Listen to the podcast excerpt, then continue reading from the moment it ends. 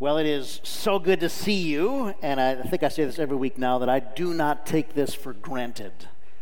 The, the, the privilege we have to gather together physically and virtually is a great honor that we ought not take uh, for granted. And, and our commitment is that we will gather in one way, shape, or form every Lord's Day and praise God together uh, in all seasons, in good seasons and in bad. We will not neglect the assembly. Are you in for that? Yeah. Well, I, am probably not the first uh, parent that has had trouble helping kids with homework uh, these days. Uh, it, it's not that I don't want to help or that I lack patience with kids. It's that they don't want me to help and lack patience with me. Uh, the amount of information that I have accumulated and subsequently forgotten is staggering. Now, my wife Angie is a, was a math and science teacher, so the kids tend to track her way for those subjects. And I'm more soft skills, which is a kind way of saying I can't help much uh, with, with, homework. Um, but recently, my daughter Gracie came home, true story, and she was said she was struggling with her homework and i said what subject? And she said english. And i said honey english english is like a second language to me. I, I, am, I am fluent in english. I can help with this. And she said well it's really more of a writing assignment. I said writing? Honey your old man is a writer Right, I write sermons, I write letters, I write curriculum. Uh, we got this. And she said, "Well, okay, we, we have to circle um, the predicate nominatives." The what now? can I can I see your textbook here for a minute? And why don't you watch TV for a little while and come back to me in a few minutes? And uh, and we got that. So Angie is math and science. I am writing and soft skills. And every now and again they cross over. And I was reminded recently of a concept that is found in math and science and in writing and grammar. It's taught in philosophy. It is one of the great foundations of logic and since it's been a while since maybe some of you have had a Philosophy 101 course or have cracked open a geometry uh, textbook, uh, let me remind you of this concept. It is the if then statement. If then statement. This is, this is the foundation of uh, much of math and science. Uh, it is found in logic and reasoning. This lies behind computer programming, and there are grammar rules that govern its use in writing. The if then statement, it really is, is hypothesis conclusion. That's the way if then statement works. When you find this in mathematics, it's expressed this way if P, then Q. Does this ring a bell with anybody? If P, then Q. Why P and Q got chosen for this task is something I knew and have forgotten. And uh, I just assumed that someone took two of the less popular letters of the alphabet and stuck them in here. Um, let's look at some examples of an if then statement. Here's, here's how an if then statement will work. If you get good grades, then you will get into a good college. That's an if then statement, hypothesis, conclusion. A, a if then statement can be true or false. Uh, this particular statement, if you get good grades, you will get into a good college. In most circumstances, that would be a true if then statement. If the statement I gave you was, if you get good grades, you cannot get into a good college, that would, under most circumstances, be a, a false if then statement. Let's look at another one. If the United States has 5% of the world's population, then the rest of the world has 95% of the world's population. That's just logical. Here's another one. If the fire alarm rings, then we must leave. That's been predetermined. And let's look at one more. If I am in a hurry, then I will hit every stoplight. Uh, it's true, but we don't know. We don't know why. Uh, these are if then statements. So we're in a series going through the New Testament book of Philippians, which is actually a letter written by a man named Paul to the people, to the Christians at the uh, city called Philippi. And people who live in a city called Philippi are called Philippians. This is the Philippian letter, and Paul writes this to the followers of Jesus, to Christians at Philippi. He calls them saints which is Paul's word for every follower of Jesus. You are all saints in Paul's vernacular. And he's writing this letter from prison. And in the second chapter, uh, what we're going to look at today is one of the most powerful if then statements in, in all the Bible. In the second chapter of Paul's letter to the church of Philippi, he writes this Therefore, if you have any encouragement from being united with Christ, if any comfort from his love, if any common sharing in the Spirit, if any tenderness and compassion, dot, dot, dot, now hold off, we'll hold off on the then?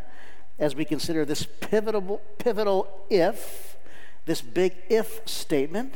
Paul is building a case based on where a person is relationally with Jesus Christ and what the then, what the consequence, what the result would be for someone connected to Jesus. And he's going to cast it very broadly. If you draw anything from Christ, if you get anything out of his companionship, if there's anything at all between you and Jesus, if your heart beats at all with the heart of Jesus, that's where he's going. And I believe Paul is intentionally including everybody in this.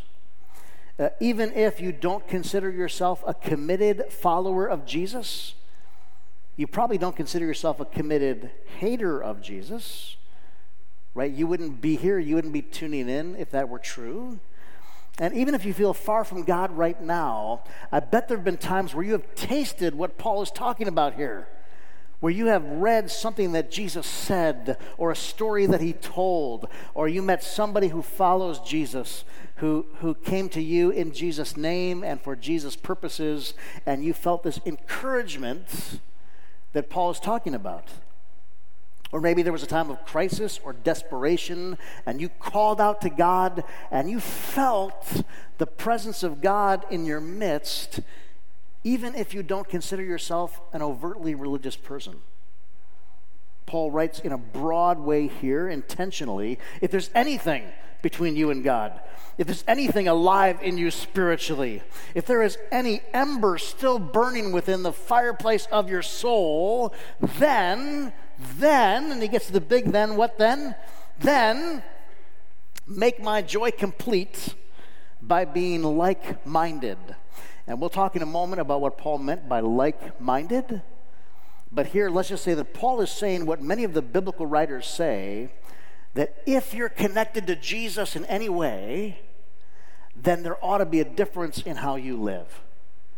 There ought to be something that flows out of that. If there isn't a difference, then you have a false if then statement. Your if then statement is incongruent. And James speaks to this as well. This is what uh, James says. This from the message version. Dear friends, do you think you'll get anywhere in this if you learn all the right words but never do anything? Does merely talking about faith indicate that a person really has it? Do I hear you professing to believe in the one and only God, but then observe you complacently, sitting back as if you had done something wonderful? That's just great.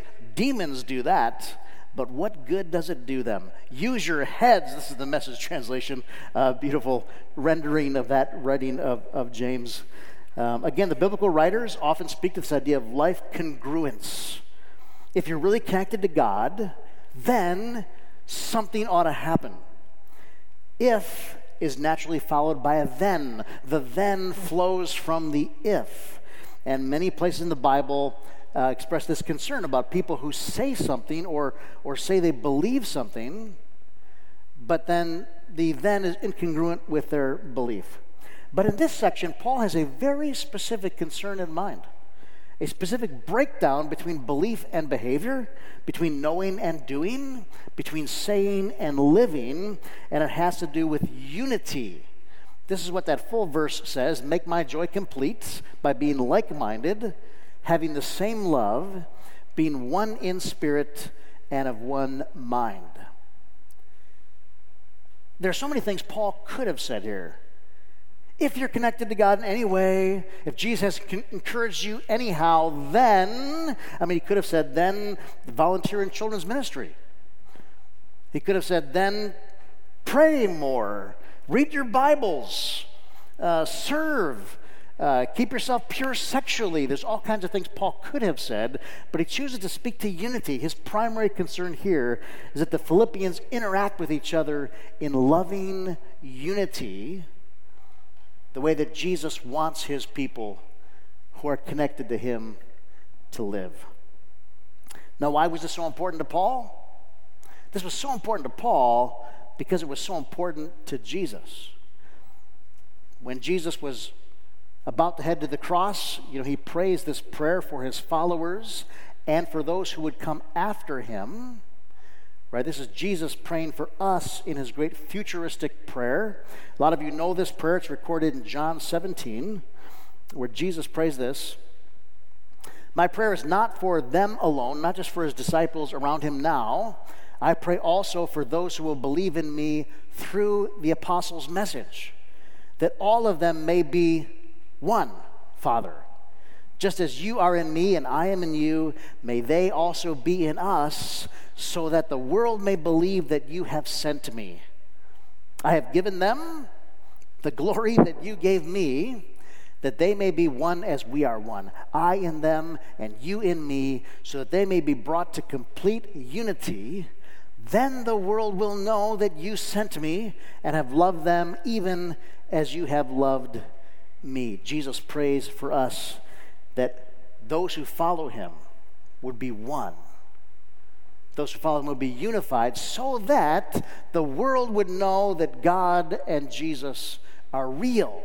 Unity will be a testimony.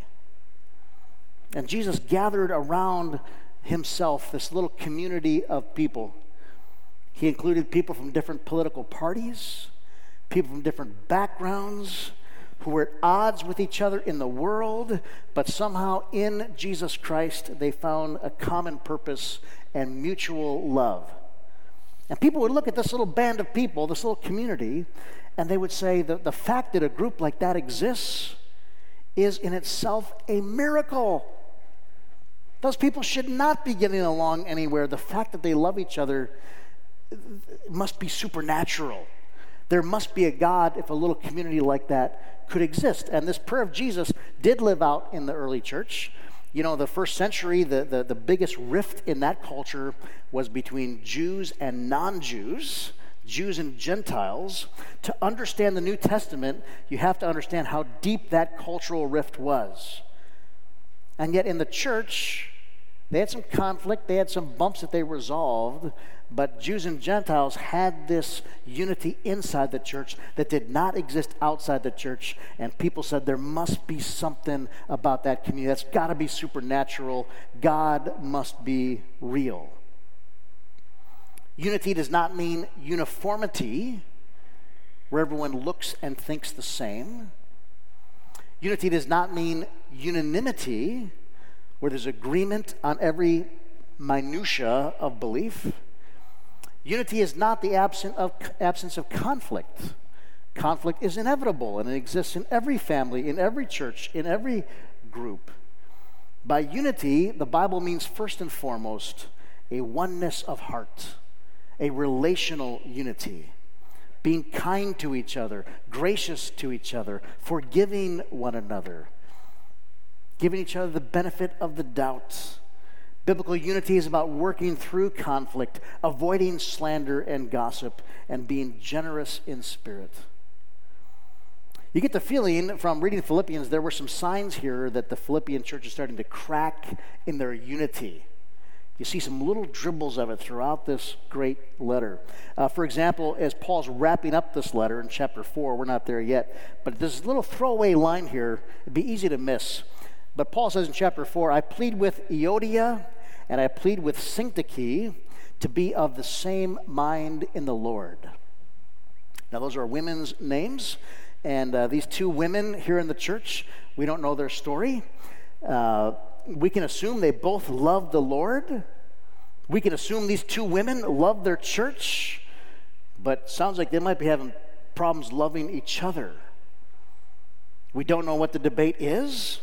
Uh, maybe they were arguing over who had the worst name. We don't know. But Paul says, I plead with them because the, the witness of the church is at stake. When churches begin to fight, it, it, doesn't, it doesn't reveal to the world this, this one God. So when we use that word church, you know, sometimes we're talking about the church little c, a local congregation. Most of the Bible's talking about a local community of believers. Sometimes we use the word church, capital C, to talk about all the followers of Jesus in a region or a city or the nation or the world. And uh, I've been meeting with a group of pastors over these last few months from our region. We meet every other week on Zoom, and we started meeting to compare our COVID 19 response plans. How are you meeting the needs of your community? How are you navigating all the safety factors required for worship? It started there, but it's kind of evolved, and now most of our conversations are about the racial tensions in our country. And this group of pastors throughout the Detroit metro area are made up of, of, black and white pastors. And the sense is, you know, we feel like we're the, the shepherds of the one church of Jesus of Metro Detroit. And how do we shepherd our people when our nation is so divided on these issues? How, how can we show this kind of unity and love inside the family of faith that right now doesn't exist outside the family of faith? And we're so committed to this that this last week we spent two days together. We carved out an overnight time. 12 pastors went away for two days.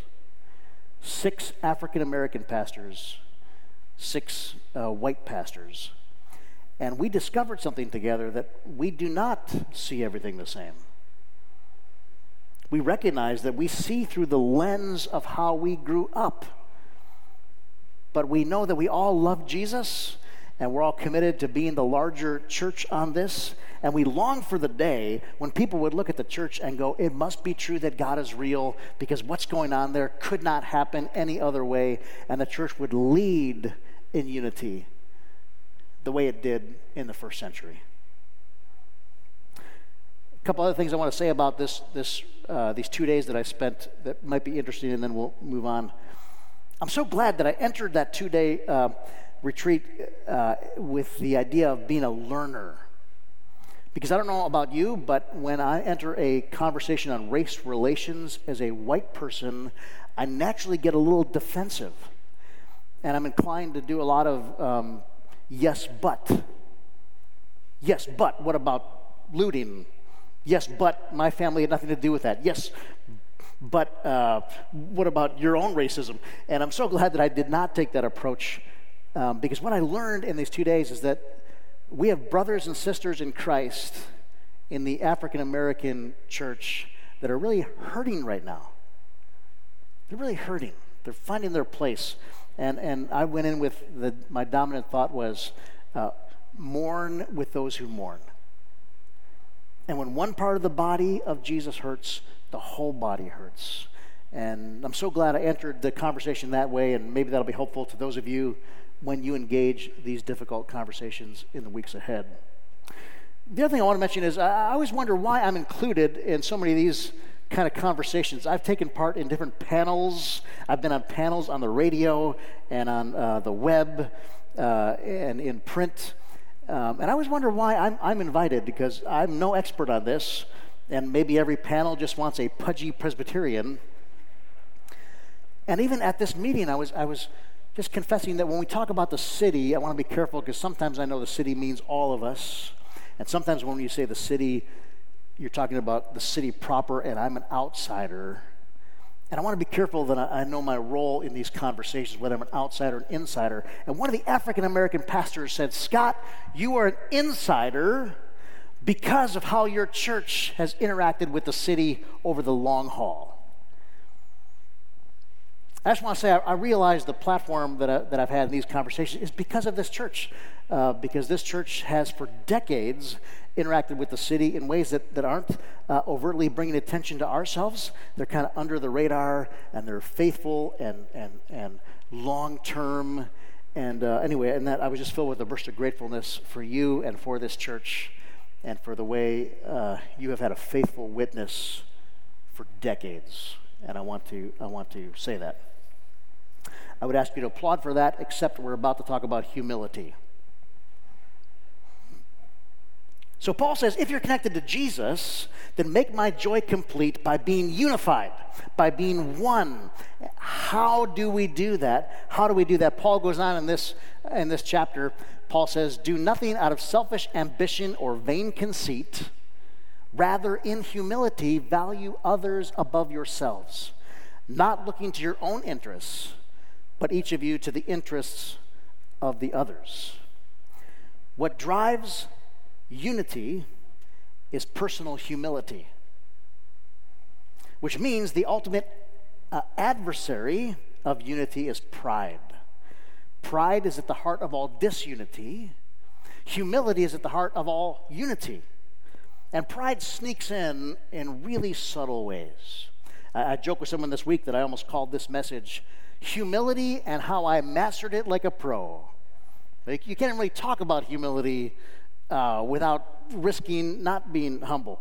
And you know, there's an old song that says, Oh Lord, it's hard to be humble when you're perfect in every way. You know that song? Yeah. Paul says the answer is to follow the example of Jesus. Follow the example of Jesus. And you heard read this great section here. In your relationships with one another, have the same mindset as Christ Jesus. And he's going to quote here, who, being in the very nature God, did not consider equality with God something to be used to his own advantage. Rather, Jesus made himself nothing by taking on the very nature of a servant. Being made in human likeness and being found in appearance as a man, he humbled himself by becoming obedient to death, even death on a cross. Now, this section here is sometimes called the Christ hymn because Paul seems to be quoting from another source. He is quoting a poem or a song that was used in the early church. And we have good reason to believe the, this song in that day may have been sung to the tune Jacques. No, that's not true. I made that up. The tune is lost to us. But this was a great hymn of the church. And what I want you to notice is the strong Christology in, this, uh, in these words. Uh, there, there's such deep theology about the nature and person of Jesus right here because there have been books like the like the da vinci code that have suggested that the idea of jesus being divine didn't start until centuries after jesus the theory in that book was that it was the, uh, the Council of Nicaea in 325 where they decided that Jesus was actually divine. But we see here that the idea of Jesus being in the very nature God was rooted in the Christian community in the very early years of the Christian faith. This Christ hymn speaks to the nature and personhood of Jesus, it also speaks to his humility. Jesus was selfless. He wasn't after position or title. Here was God himself in human form, second member of the Trinity, and we're told that rather than exalting himself, he emptied himself. He walked away from glory. He voluntarily left his throne. And in Christmas time, just a couple months away, we celebrate the God of the universe of all power who humbled himself and entered our world in the form of a tiny, vulnerable, fragile, bedwetting little baby. Born in an obscure village, entrusted to a poverty stricken teenage couple. Humble. And then the humility of God is shown again at Easter time when Jesus showed his willingness to submit to the cross. In crucifixion, you may know that the goal of Rome in crucifixion wasn't just to execute people, it was to humiliate them to, to shame them as much as possible. And one of the ways, one of the ways they would do this is they would strip the one being crucified of all of their clothes, and they would parade them right down the street for all to see to the place of crucifixion, which was usually a place right on a major road where all the passerbys would see, and they would nail this person to a cross completely naked. Vulnerable, shame in that culture until they died. And Jesus was no exception. I know that every painting of Jesus on the cross has Jesus wearing a loincloth. Friends, that is artistic modesty. Jesus had no loincloth. Jesus would have been laid bare in the most humiliating way that would have been possible. Before friends, before strangers, before his mother, before the world. But Jesus went to the cross anyway, scorning its shame. Why? Why did Jesus go to the cross, scorning its shame? Because of what the shame of the cross would allow, which is the clothing of your shame. The shame that Jesus endured allows your shame to be covered, to be atoned for, to be set right. That's why we love this Jesus who humbled himself in this way. Here's how Paul ends this section, and we're going to end here too. And let me invite the musicians to come uh, take their place. This is a great place for us to land today. This passage is so great. This is still the Christ hymn. And I want you to read this, uh, these words with me aloud if you can make these out. This is the final closing. This one who was humbled, who voluntarily humbled himself and became obedient to the cross. Then we read this. Let's read this together aloud. Therefore, God exalted him to the highest place and gave him the name that is above every name, that at the name of Jesus every knee should bow in heaven and on earth and under the earth. And every tongue acknowledge that Jesus Christ is Lord to the glory of God the Father. The one who humbled himself was exalted by God. The one who made himself low was lifted up. So let's end our service where Paul ended this section by singing of this name that is above every name. Would you please stand? Oh God, we thank you for Jesus we thank you for this one who humbled himself, who considered himself to be nothing, even though he was God in human form. We thank you that he was obedient to death, to death on a cross, and how his in scorning shame, what that means for our lives and our shame. That our shame can be met in him. Thank you, God, that you saw fit to exalt him to the highest place, and you gave to Jesus the name that is above every name. And now we join our voice, we join our prayers, and we exalt that name. We exalt the name of Jesus high and lifted up. Oh, praise the name of Jesus. And everybody said,